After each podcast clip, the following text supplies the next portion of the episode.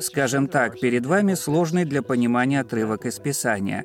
Не отвергайте объективное, трансцендентное понимание добра. Признайте, что существуют сложные указания, когда-то данные Создателем евреям, а еще признайте то, что эти указания можно понять.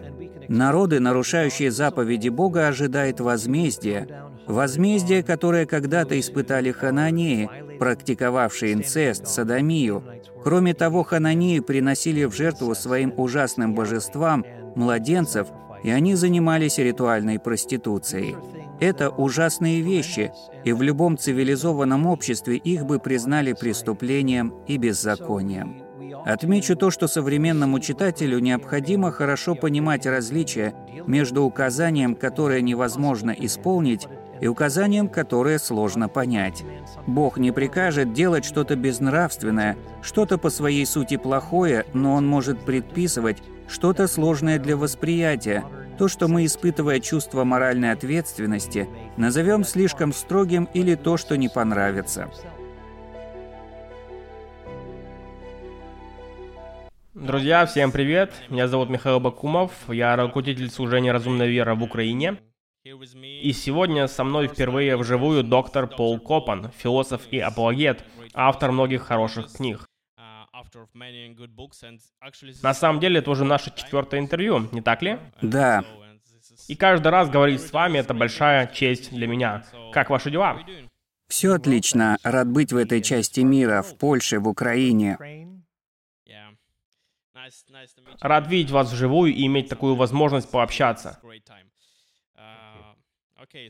Давайте поговорим о некоторых вопросах, на которые вы давали ответ в своих книгах. Например, один из ваших первых трудов называется «Это просто ваше толкование». Оригинальное название звучит по-другому? В оригинале оно звучит так же. Ага, хорошо. В русском переводе это просто ваше толкование.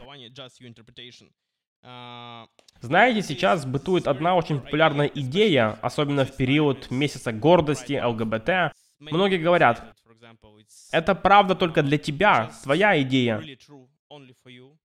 То, что ты предпочитаешь. Меня это не касается, я могу найти свою правду. Как вы отвечаете на такие вопросы или опровергаете подобные возражения?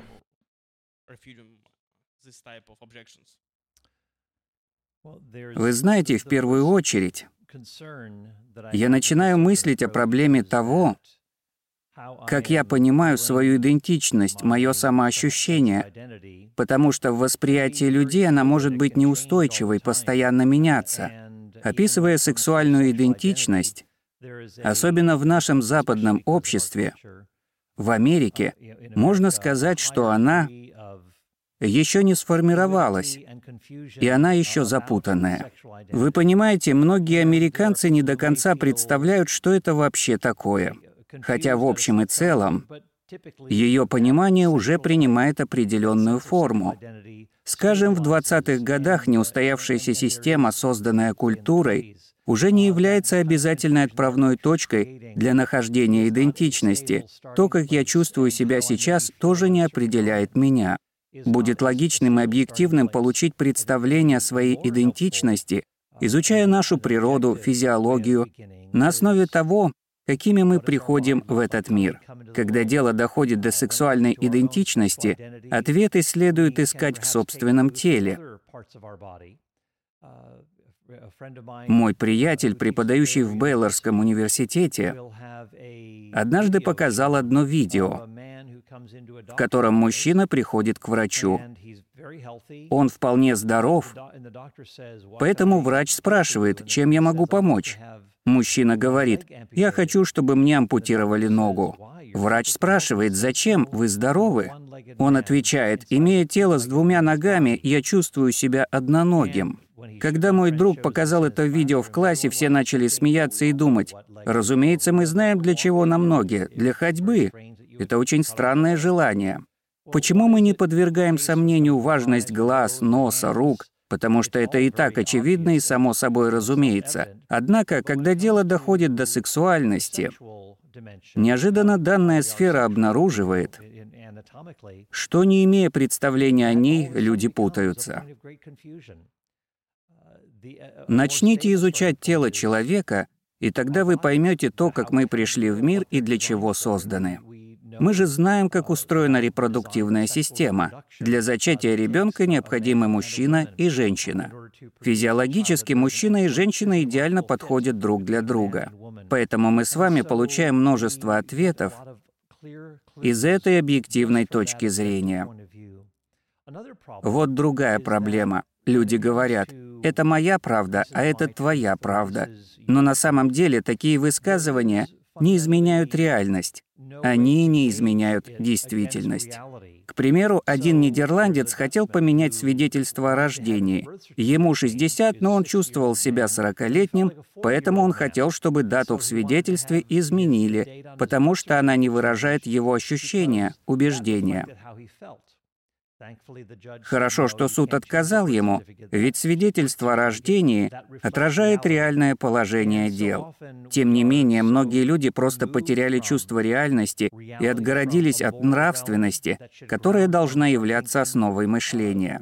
Люди отгородились от здравого смысла, который в прежние десятилетия наше общество воспринимало как данность. А теперь эти привычные нормы рассматривают как просто вымысел, будто сексуальность — это всего лишь лишь выдумка общества и так далее. Это приводит к тревогам, таким психологическим состояниям, как депрессия. Это приводит к упадку духа и к ощущению давления со стороны общества. Я считаю, что мы просто утратили чувство идентичности и ее основы. Это то, что я чувствую, или же это то, к чему мы привязаны, как люди, нечто трансцендентное, то, что выше простых ощущений. Это более надежная отправная точка для понимания идентичности, сексуальности и так далее. Хорошо, спасибо. Если говорить с библейской точки зрения, существует много ученых, утверждающих, что Павел не осуждал гомосексуальность в рамках этики Нового Завета. Uh, Потому что в оригинале он использует неоднозначные слова, не указывающие прямо на гомосексуальность. Они утверждают, что общество придумало то, что он выступает против нее, но на самом деле он не имел такого намерения. Что вы думаете об этом? Здесь надо осветить несколько моментов. Во-первых, апостол Павел — это истинный и богобоязненный иудей, его понимание сексуальности основывается на первой книге Библии, на 24 стихе второй главы книги «Бытие». Павел, как и Христос, придерживался взгляда, что брак возможен только между одним мужчиной и одной женщины, которые становятся одной плотью на всю жизнь. Это и подразумевается в 24 стихе 2 главы «Бытие». Христос цитирует это в Матфея 19. Павел ссылается на него в своей сексуальной этике, в 1 Коринфянам и в других местах. Говоря о гомосексуальности, Павел принимает базовый иудейский взгляд, распространенный в его дни, и его разделял и Христос. И в наши дни есть немало специалистов. Сегодня есть много ученых либерального направления, и эти либеральные специалисты утверждают то, что апостол Павел они говорят, что апостол Павел подтверждал возможность однополых отношений.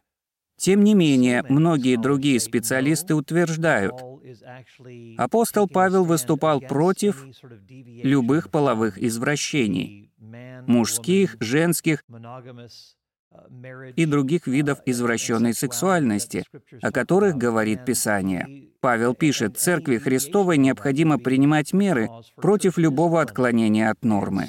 Большое количество исследователей, я могу их процитировать, эти эксперты изучают сексуальность в иудейском контексте, и они постоянно повторяют. По словам данного лагеря специалистов, большого количества исследователей, гипотетическая лояльность апостола Павла к однополым отношениям была бы отклонением от принципов иудейской религии, основанной на священном писании от того, что они знали и в чем были уверены. Сегодня даже среди иудеев есть такой взгляд, но они лишь силятся подогнать текст Библии под свои идеи. Когда святой Павел пишет о гомосексуальности, он использует те же слова, которые употреблены в Септуагинте, в греческом переводе 18 и 20 главы книги Левит. Павел идет дальше, он создает новый термин для обозначения половых отношений между мужчинами, и апостол Павел употребляет его, тем самым осуждая гомосексуальность. Что еще важно отметить, в первой главе послания римлянам апостол Павел выступает не только против мужского гомосексуализма, но также этот великий служитель Господа выступает против лесбийских отношений. Таким образом, апостол Павел, рассуждая о библейской сексуальности, занимает стандартную позицию. Святой Павел отнюдь не открывает двери для возможности однополых отношений и связей. Такое понимание вопроса является по своей сути ошибочным. Некоторые говорят, что апостол Павел осуждал однополые отношения, подразумевая храмовую проституцию. Однако такая проституция не была распространенным явлением в Средиземноморье первого столетия. К тому же лесбийство также было довольно редким явлением тогда. Многие говорят, что Павел, живший в эпоху античности, осуждал сексуальные отношения взрослых мужчин с мальчиками. Но в первой главе римлянам это касается всех. Он говорит о связях мужчин с мужчинами и женщин с женщинами. Существуют вопросы, на которые нет точного ответа, но здесь апостол Павел предоставляет прямое и безоговорочное, традиционное иудейское понимание ветхозаветной части Святого Писания. Чтобы обосновать свое мнение, он цитирует Левит. Хорошо, вот еще некоторые возражения с другой стороны. Вы являетесь автором книг о трудных текстах Ветхого Завета. Одно из популярных возражений звучит так. На самом ли деле иудеи убивали гомосексуалистов? Как представляется, это очень жестокое наказание для такого греха. Они действительно их убивали? В своей книге я упоминаю, что в одной части Пятикнижия Моисея перечисляется 16 видов преступлений, которые карались смертной казнью.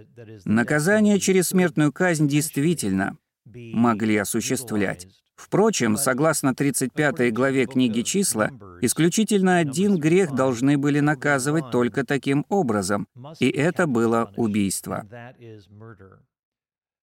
Многие библейские исследователи выдвигают аргумент. Другие грехи, включая сексуальные беззакония, можно было искупить и загладить с помощью денежного возмещения, которое выплачивалось пострадавшей стороне. Немалое количество исследователей Священного Писания утверждает, что угрозы избиения камнями или сожжения не были предназначены для буквального понимания и для исполнения. В законе Моисея упомянут ряд показательных наказаний. Одно наказание за богохульство, другое наказание за нарушение субботы. Но суть в том, что жители Ближнего Востока, древние иудеи, не осуществляли такие суровые виды наказания, как побиение камнями или сожжение буквально всегда, хотя такая формулировка используется в тексте. Мы читаем в законе Моисея и в других ветхозаветных книгах о том, что, например, вопросы прелюбодеяния решались между двумя причастными сторонами. Стороны не ожидали суда и последующего избиения камнями того, кто совершил измену. Конечно, в Ветхом Завете было много случаев прелюбодеяния, но мы не видим примеров судов в виде избиения камнями. Поэтому многие исследователи опровергают эту идею. А страшные угрозы означают «это плохо, не иди туда, не делай этого». Это нечто вроде предупреждения, которое побуждает избегать греха, повиноваться Господу и делать то, что Он повелел вам делать. Спасибо. Продолжим говорить о некоторых отрывках из Ветхого Завета. Вчера вы проводили лекцию об известных сложных местах Писания, и одно из них об Узе и Ковчеге Завета. Можете ли вы кратко объяснить слушателям, что это за история? Хорошо. Поговорим о фрагменте о гибели левита Оза из 6 главы 2 книги царств. Оза был поражен смертью после того, как прикоснулся к ковчегу Завета. Озу настигла смерть, потому что он поддержал священный ковчег, с которым израильтяне путешествовали в пустыне и который позже окажется в храме, построенном Соломоном. А пока в шестой главе второй книги царств мы видим, что филистимляне забирают у евреев ковчег Господа Бога Израилева, и захват этого, казалось бы, ценного трофея создал большие проблемы для филистимлян. У них возникли проблемы. После бедствия, постигшего филистимлян, ковчег возвращается в Израиль. Потом мы узнаем о том, что ковчег Господа находился вдали от Иерусалима. Ковчег располагался в доме Озы. Позже царь Давид перевезет ковчег Господа в Иерусалим. Однако, осуществляя перевозку, царь Израиля Давид не придерживался всех указаний и предписаний Бога о транспортировке ковчега Господа, которые излагаются в Пятикнижии. Если вы не в курсе, то здесь имеется в виду, что ковчег Господа Бога Израилева поставили на телегу, которую везли два вала. И когда ковчег зашатался, Оза протянул руку, чтобы придержать ковчег. Оза прикоснулся к ковчегу, и в тот же момент он был убит. После этого царь Давид разозлился на Господа Бога Израиля за то, что Всевышний поразил Озу. Разве Оза не попытался удержать ковчег? Разве это было плохим делом? Проблема состояла в том, что закон Моисея требует, чтобы ковчег Всевышнего переносила на собственных плечах специально подготовленная для этого группа левитов, используя шесты, которые вставлялись в кольца на самом ковчеге. Левиты несли его на плечах, и в этом заключалось первое правило. Второе неизменное правило состояло в том, что ковчег во время путешествий должны были переносить сыновья Каафа, отдельная группа левитов. Давид проигнорировал эти предписания Бога и поставил ковчег на телегу. Итак, обратите теперь внимание на следующую подробность. Теперь необходимо обратить внимание на следующую подробность. Любопытно то, что Бог уже предупредил других правильно обращаться с ковчегом, когда, например, филистимляне забрали его к себе. После этого они заразились различными болезнями. Они поставили его в храме Дагона, божества рыбы, но тот упал перед ковчегом, а потом это идольское изваяние развалилось на куски. После этого филистимляне поняли, ящик, принадлежащий израильтянам, — это святыня. Кроме того, после того, как некоторые филистимляне заглянули в ковчег, они погибли, Бог умертвил их.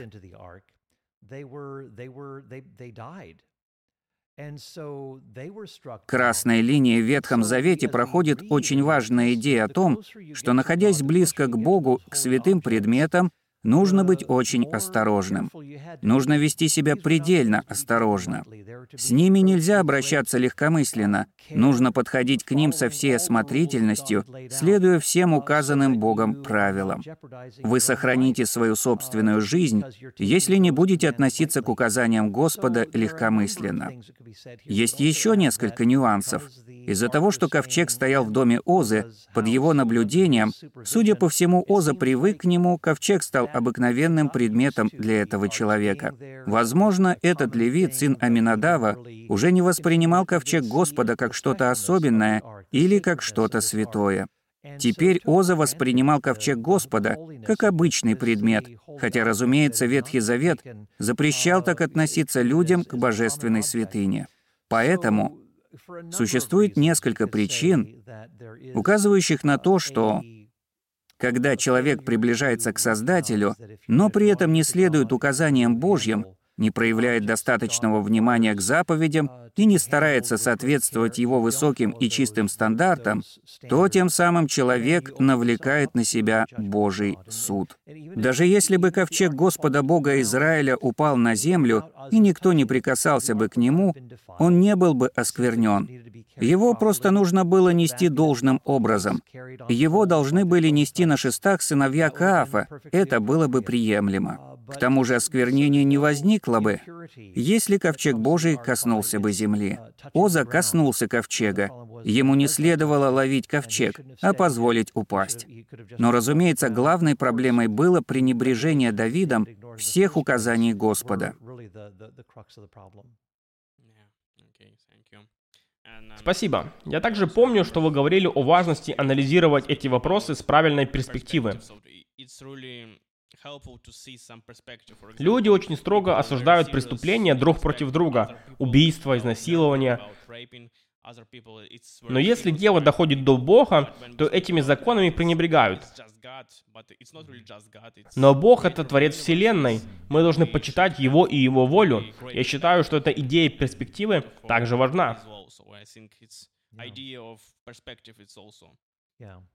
Да, в десятой главе книги Левит описывается трагический случай, связанный с иудейским богослужением. Два сына Аарона, Надав и Авиуд, принесли перед Господом чуждый огонь, и за это он поразил их.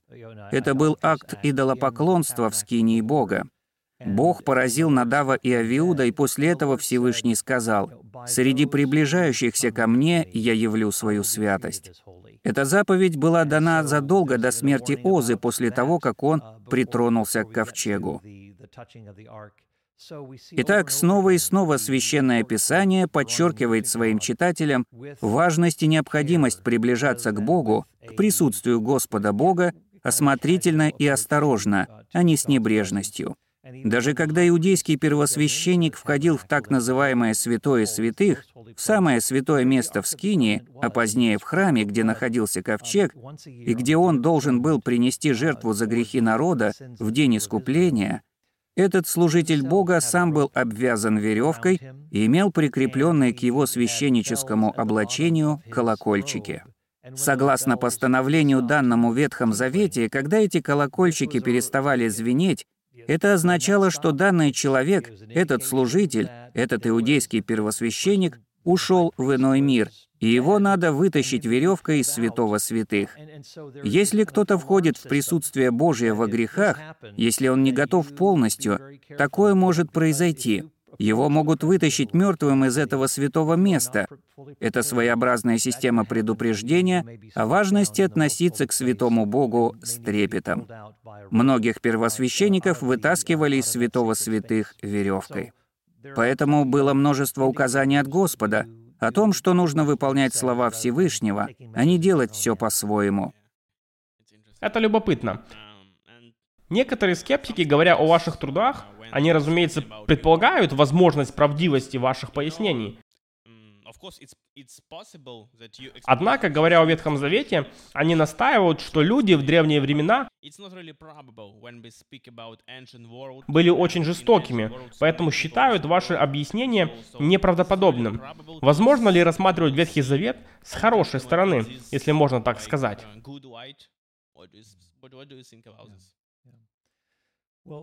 Если мы с вами, Михаил, обсуждаем то, как воевал Израиль, при этом сопоставляя это государство с языческими государствами Древнего Ближнего Востока, то здесь можно выделить несколько отличительных черт. Во-первых, в ту эпоху в Древнем Израиле существовал конкретный запрет. У евреев существовал конкретный запрет против всех разновидностей сексуального насилия над женщинами в военное время. Изнасилования были запрещены и во время войны. Для израильтян насилие не было характерно, потому что для правоверных иудеев сексуальные отношения существовали только в контексте супружеских уз. Даже если вспомнить пленницу из язычниц, о которой повествуется в 21 главе книги Второзакония, то тогда перед замужеством и последующими половыми отношениями ей давали 30 дней для того, чтобы проститься со своими родителями и чтобы проститься со своим народом. Она сбривала волосы, стригла ногти, надевала другую одежду. Здесь Библия имеет в виду, что пленница из язычниц оставляет предыдущий образ жизни, готовится к жизни замужней женщины в Израиле. Лишь после этого разрешалось вступать в брак и, разумеется, вступать в связь с мужем, а изнасилования были запрещены том числе и во время войны. Я могу привести больше примеров. Согласно второй книге царств, после того, как царь Давид прелюбодействовал с Версавией, Урия был позван, и чтобы царь Давид мог скрыть свое преступление перед Господом, он намекнул Урии идти к себе домой и провести время со своей супругой, спать с женой. Тот отказался, говоря, Как я могу спать, если мои собратья сейчас воюют и рискуют жизнями? Я не буду этого делать. Иудеи знали, как важно соблюдать священную обязанность воздерживаться от половых отношений во время военных действий на передовой. Можно назвать это святым устремлением, можно назвать это святым приготовлением. Сражение — это не то, к чему можно не готовиться и относиться к нему легкомысленно. В других обществах Ближнего Востока изнасилование было частым явлением. Высокопоставленные военные чины кичились тем, что могут поступать с женщинами, как им заблагорассудится, превращать их в сексуальных рабынь и так далее и тому подобное. В Древнем Израиле ничего такого не было. Также мы можем видеть некоторые меры, которые принимали израильтяне во время войны, осады. Господь Бог запретил им срубать деревья со съедобными плодами во время осады городов, чтобы показать им то, как важно заботиться об окружающем мире, об окружающей среде. В ветхозаветных текстах невооруженным глазом видно Господне попечение о статусе женщин. В этих текстах мы видим, что Господь Бог против унижения женщин и кроме того, мы с вами видим, что Господь Бог за то, чтобы остальная часть израильского общества относилась к ним с уважением. Можно привести еще больше подробностей, обсуждая эти интересные вопросы об Израиле. Все они, особенно на эту тему, описаны в моей книге «Является ли Бог мстивым задирой», где я показываю все эти различия. По большому счету, немалая часть текстов из ветхозаветного раздела под названием «Пятикнижие» повествует о войне с войсками, с вооруженными людьми, а не с мирными жителями. Стало быть, во время военных действий на поле сражения не было мирных жителей, а только борющиеся друг с другом противники.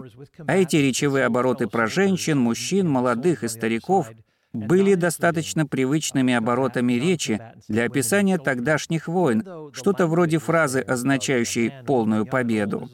Отмечу, что во время боев детей, женщин и пожилых уводили подальше от поля битвы. Упоминание о том, что дети, женщины и старики не были частью сражения, важное. Например, в 21 главе чисел описана битва сынов Израилевых во главе с Моисеем с двумя языческими царями, с двумя аморейскими царями, Сигоном и Огом. Автор повествования написал о том, что израильские воины вели сражение только против царя, против его сыновей и против его армии. Однако, читая вновь об этой битве во второй и третьей главах книги Второзакония, мы видим описание и мужчин, и женщин, и молодых, и стариков. Здесь описание битвы и победы более яркое. Да, здесь автор описывает другие масштабы.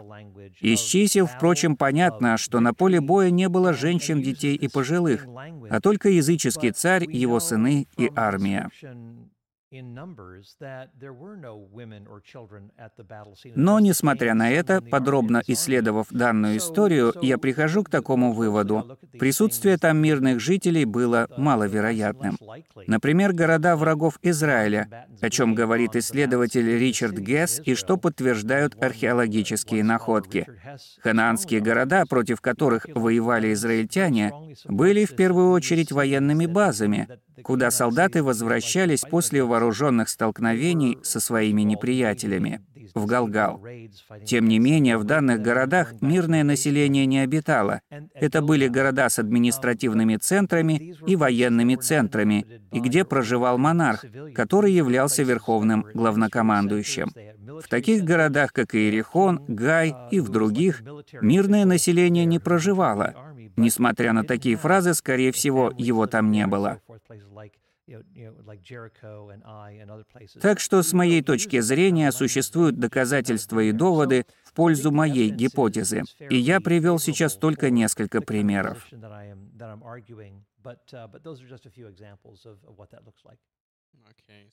Спасибо. Для дальнейшего исследования рекомендую эту книгу «Является ли Бог мстивым задирой?». Это отличная работа. В вашей предыдущей книге является ли Бог моральным чудовищем? В конце вы говорите о моральном аргументе, насколько я помню. Каков ваш подход к моральному аргументу? Вы предпочитаете дедуктивную или индуктивную форму?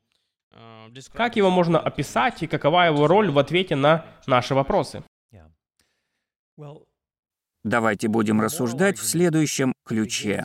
Моральный аргумент начинается с морального утверждения или с моральных особенностей нашей жизни и существования. Данный аргумент объединяет их с существованием благого Создателя, Бога, который творит трансцендентное моральное пространство и придает смысл моральным обязанностям или человеческому достоинству.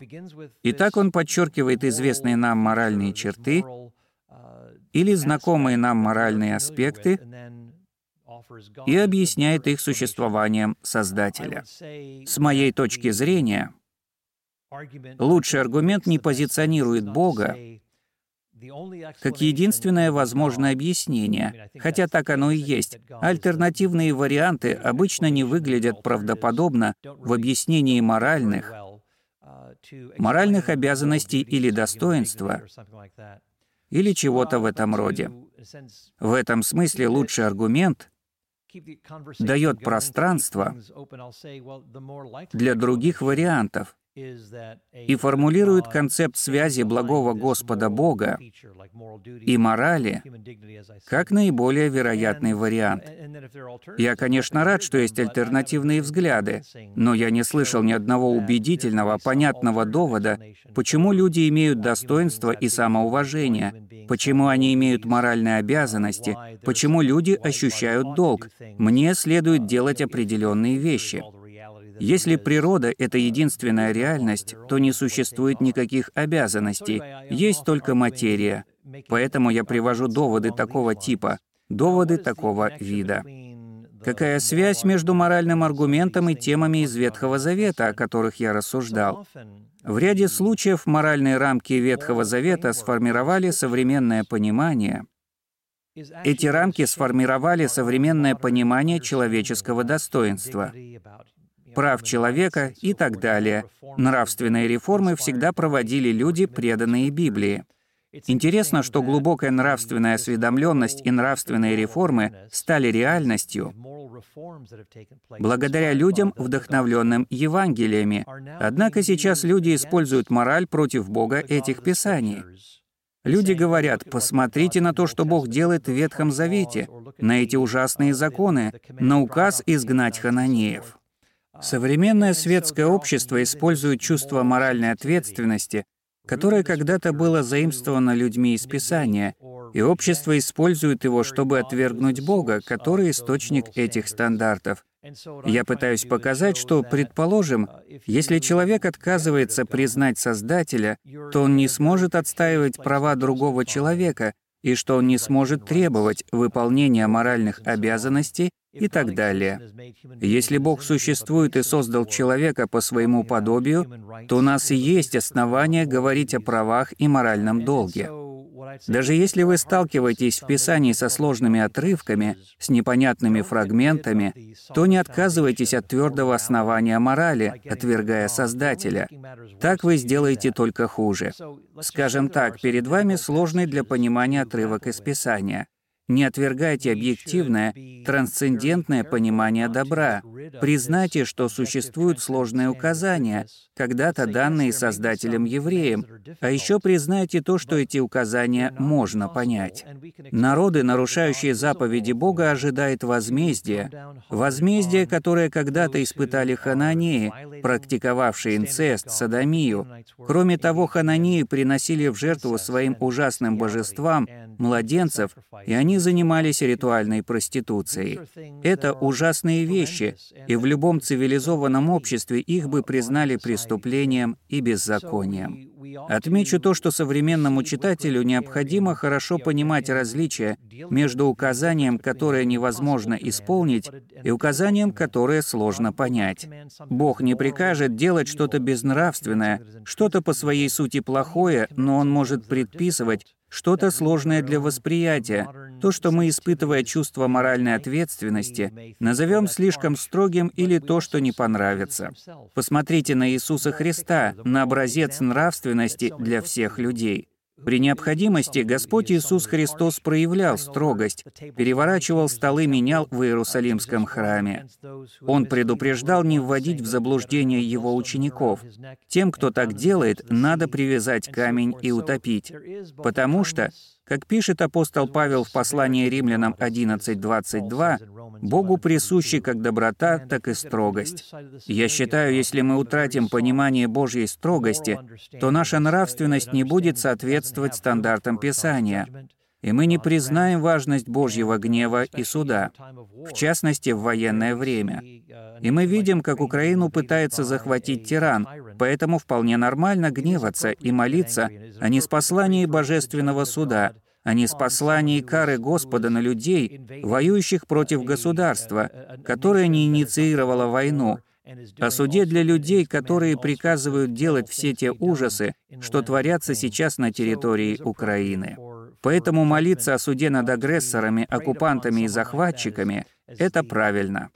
Как говорит библиист Николас Райт, некоторые люди настолько порочны, что мы должны молиться Богу о суде над ними.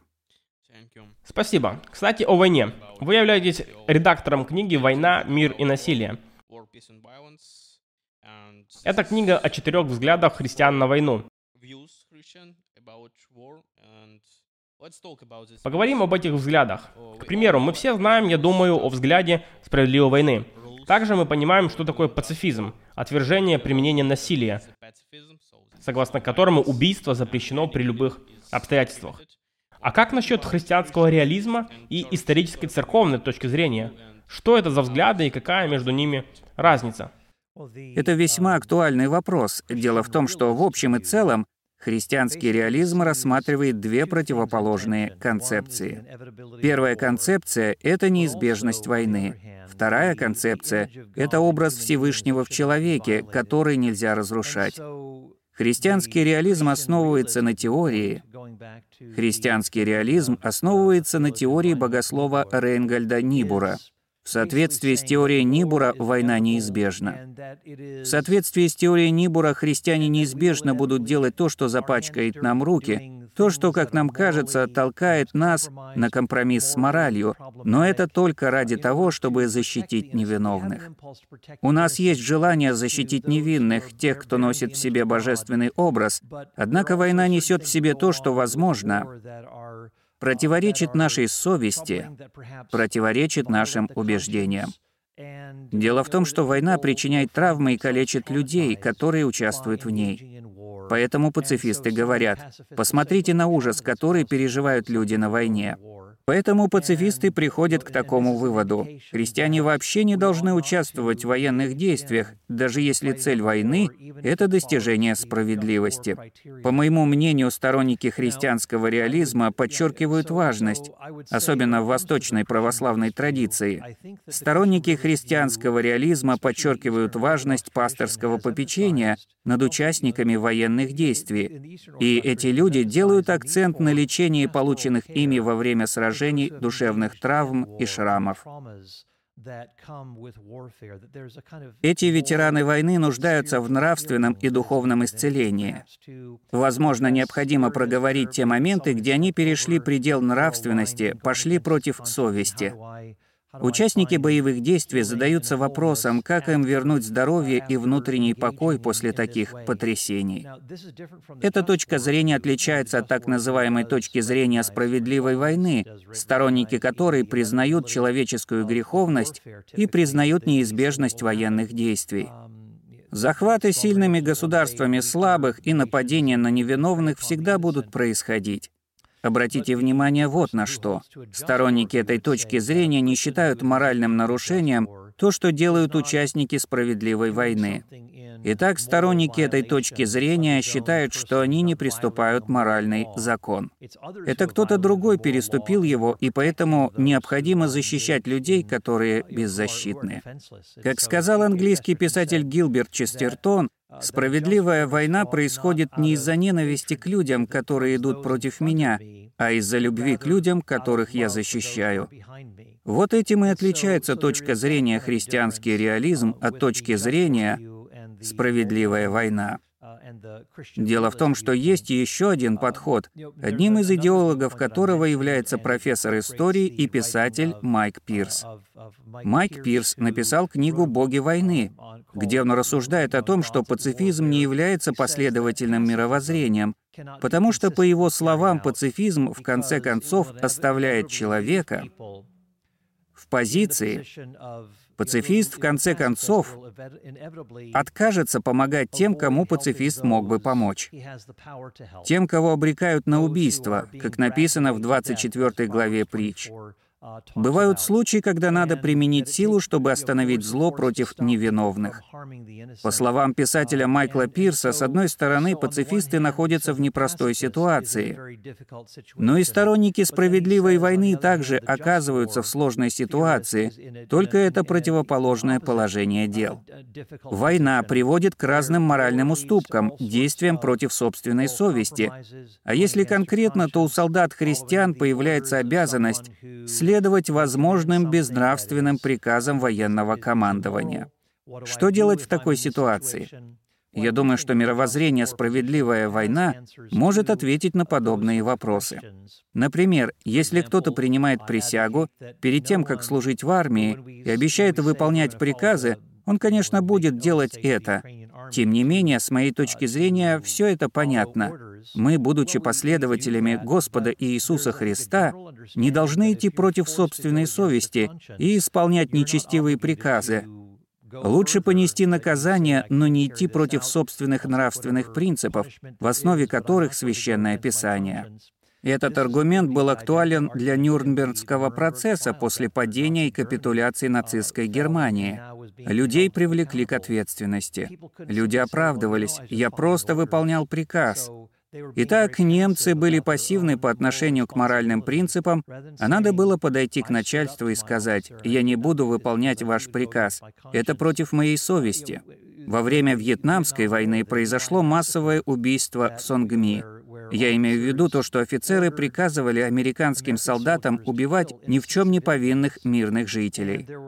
И там было двое военнослужащих, которые отказались убивать невиновных граждан, сказав, «Мы не воюем против них». Это действительно похвальный поступок с их стороны, Потому что да, они должны были следовать приказаниям своего военного командования, но только если они не выходят за нравственные границы. Если начальник отдает приказ, который не соответствует моим убеждениям, то мне нужно соблюдать границы дозволенного, и я должен сказать шефу, нет, есть закон, который выше вашего указания, который выше законов любого государства. Кстати, сторонники исторической точки зрения скажут, что ни одна война в истории человечества не являлась, не была справедливой. Такие люди, как Путин, могут называть захват Украины справедливой войной. А для украинцев справедливая война — это защита от захватчиков. Я считаю, что здесь правы украинцы, и это очевидно. Это война. Что-то может пойти не так. Может получиться так, что начальство прикажет вам бомбить город с мирными жителями. Вспомните историю с Дрезденом, где проживало гражданское население. Но военно-стратегических причин бомбить его не было. У меня есть три родственника, они выжили после бомбардировки Дрездена. Это одно из отклонений от того, что люди считают справедливой войной против нацистов и против Японской империи, войной, которая остановила их агрессию и травмы, которые они принесли огромному количеству людей во Второй мировой. Однако некоторые положения исторического церковного подхода можно скорректировать. Скорректировать и сказать, что справедливые войны были, не обязательно брать для примера международные войны. Взгляните на справедливость полицейской системы. Полиция применяет силу против преступников, которые причиняют зло мирным жителям. Разве неправильно использовать силу в таких целях? Даже если полицейские иногда делают что-то неправильно, мы не говорим, что от них надо избавиться. Они нам все равно нужны, чтобы сохранять порядок. Они часть системы закона в любой стране Правоохранительная система коррумпирована, посмотрите, кого сажают. Вот как раз звук полицейской сирены напоминает нам сейчас об этом, о том, что нужно изменять что-то в обществе. Там скорая или полиция. Нам необходимо понимать, что если в судебной системе есть коррумпированный судья, мы не говорим, что нужно избавиться от всей судебной системы из-за того, что один человек злоупотребляет должностью. Нет, мы изменим законы, поставим другого судью, решим проблемы, а не избавимся от системы. Разумеется, отклонения в справедливой войне или в справедливом использовании силы возможны, и они происходят в различных местах. Тем не менее, наличие таких отклонений не значит, что нужно отменять всю систему. Ведь это лишит общества порядка и сделает мирное население беззащитным перед силами неприятеля, перед теми, кто пытается причинить зло населению и не ценит человеческие жизни. Думаю, что можно ответить на возражение другой стороны, но это не значит, что мы избавились от всех вещей, сложных для понимания. Для уточнения, исторически церковная точка зрения считает, что вообще нет никакого решения, верно? Его нет. Если вы уже сражаетесь, то сделайте все возможное, чтобы победить, а затем попытайтесь восстановить мир и порядок, развиваясь с тем, с кем вы раньше враждовали. А с точки зрения христианского реализма убийство — это все-таки грех, но это оправданный грех. Потом можно покаяться. Совершенно верно. Сторонники такого взгляда считают, что нужно лечить ментальные травмы ветеранов, что им нужно пасторское попечение, духовное наставничество. Согласитесь, что такой уход нужен не только для тех, кто получил травму на войне, но и в других условиях, например, в автокатастрофе после потери близких. Забота нужна в любом случае. Опять-таки, сторонники теории о справедливой войне утверждают, что ты не делаешь ничего аморального, если ты воюешь на стороне справедливости, поэтому потребности в покаянии нет. Да, разница в этом. Да. Вы являетесь сторонником теории Божьих повелений, да? Да. Согласно этой теории, если Бог велит убить кого-то, то убийство не является моральной проблемой в этом случае.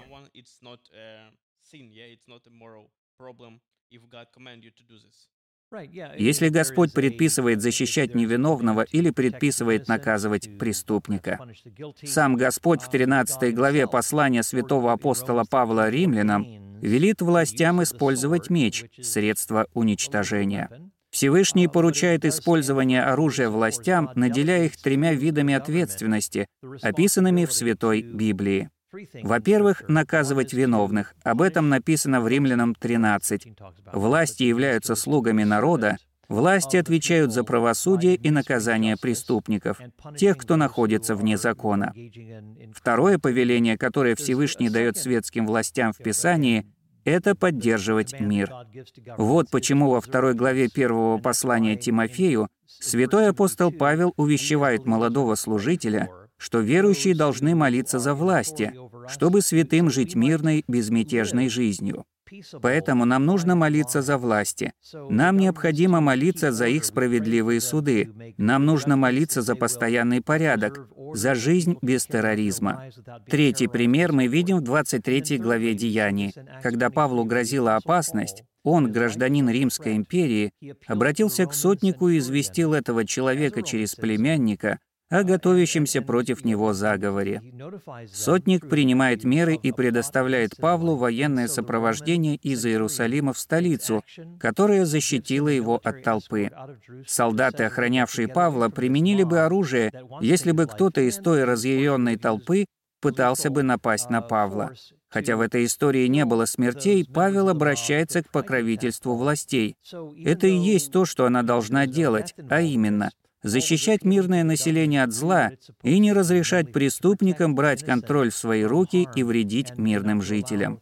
Итак, мы видим, как Творец повелевает земным властям исполнять конкретные приказы. Если они исполняются, люди будут преуспевать. Это и есть смысл теории о божественных повелениях земным, земным правительством. Поэтому имеет смысл воевать, если цель войны — это защитить мирное население от агрессоров, защитить мирное население от беспощадных захватчиков, защитить мирное население от тирании противников. Если все это оказывает влияние на граждан, нужно использовать силу, чтобы остановить врага. Это похоже на случай с защитой жены и детей.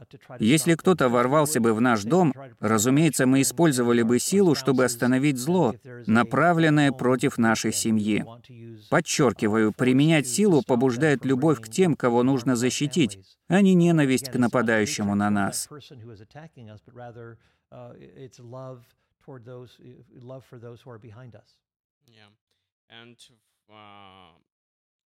Христианские реалисты могут указать на такие места Писания, как, например, когда Бог говорит Давиду, что у него слишком много крови на руках, чтобы построить храм. Или когда Бог говорит, что участники войны должны принести жертву за их грех.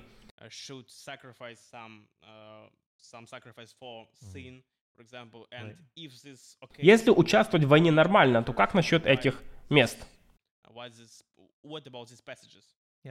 Я считаю, что они напоминают нам, что Бог хочет мира, а не войны. Всевышний Господь не хочет, чтобы происходили войны, битвы и сражения, где гибнут люди. Порой мы видим, как Всевышний сходит в этот беспорядочный мир, где войны не прекращаются. Он приходит к людям и принимает меры, и тогда все стабилизируется. В таких чрезвычайных ситуациях Творец работает в области земных систем, образований, таких как нации. Оказывая содействие Израилю, у которого много врагов, Создатель часто защищает Израиль не с помощью вооруженных людей, а защищает его лично. Когда евреи идут в Ханаан, им приходится доверять Богу, ведь у них нет такого оружия, как у хананиев, и таких больших городов, которые они видят как угрозу для себя, поэтому евреи напуганы. Поэтому, согласно Библии, желая держать победу, они рассчитывают только на Господа, а не на военную силу. Даже в случае применения оружия мы видим, Пастух Давид, выходя против великана Голиафа, говорит в 17 главе 1 царств, «Ты идешь против меня с мечом и копьем и щитом, а я иду против тебя во имя Господа Саваофа, Бога воинств израильских, которые ты поносил». Из 1 царств мы узнаем, Идя против Голиафа, Давид использовал оружие, рассчитывая, что победу ему даст Бог. Да, царь Давид воевал, и Давид пролил много крови. Поэтому Всевышний не захотел, чтобы воин Давид строил храм, но Господь хотел, чтобы его отстроили в мирное время. Между прочим, имя царя Соломона означает «мир». Господь Бог отдает повеление людям воевать, но при этом мы замечаем, что Создатель отдает такие повеления неохотно.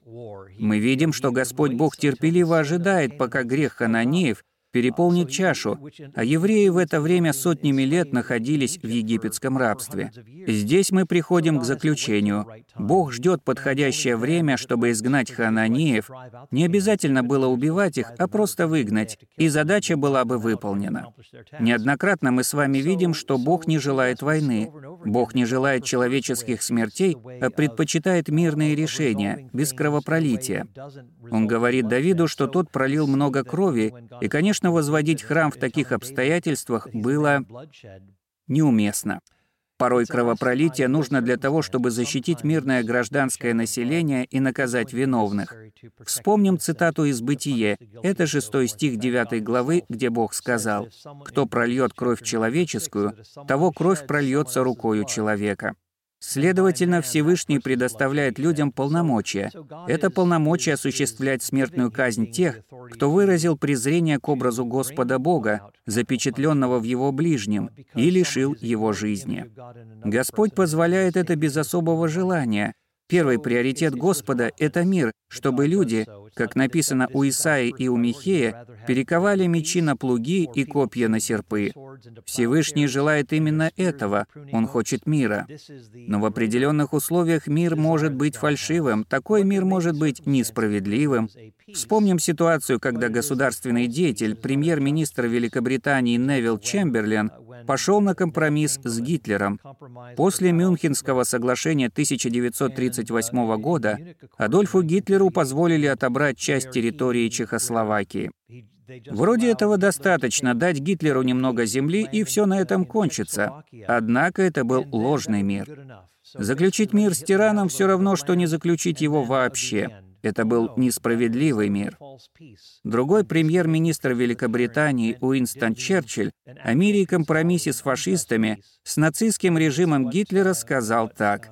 Если вы заключаете с фашистами мир, это все равно, что кормить крокодила, который в последнюю очередь съест вас. В конце концов, эта зверюга все равно доберется до вас. Фальшивый мир не продлится долго.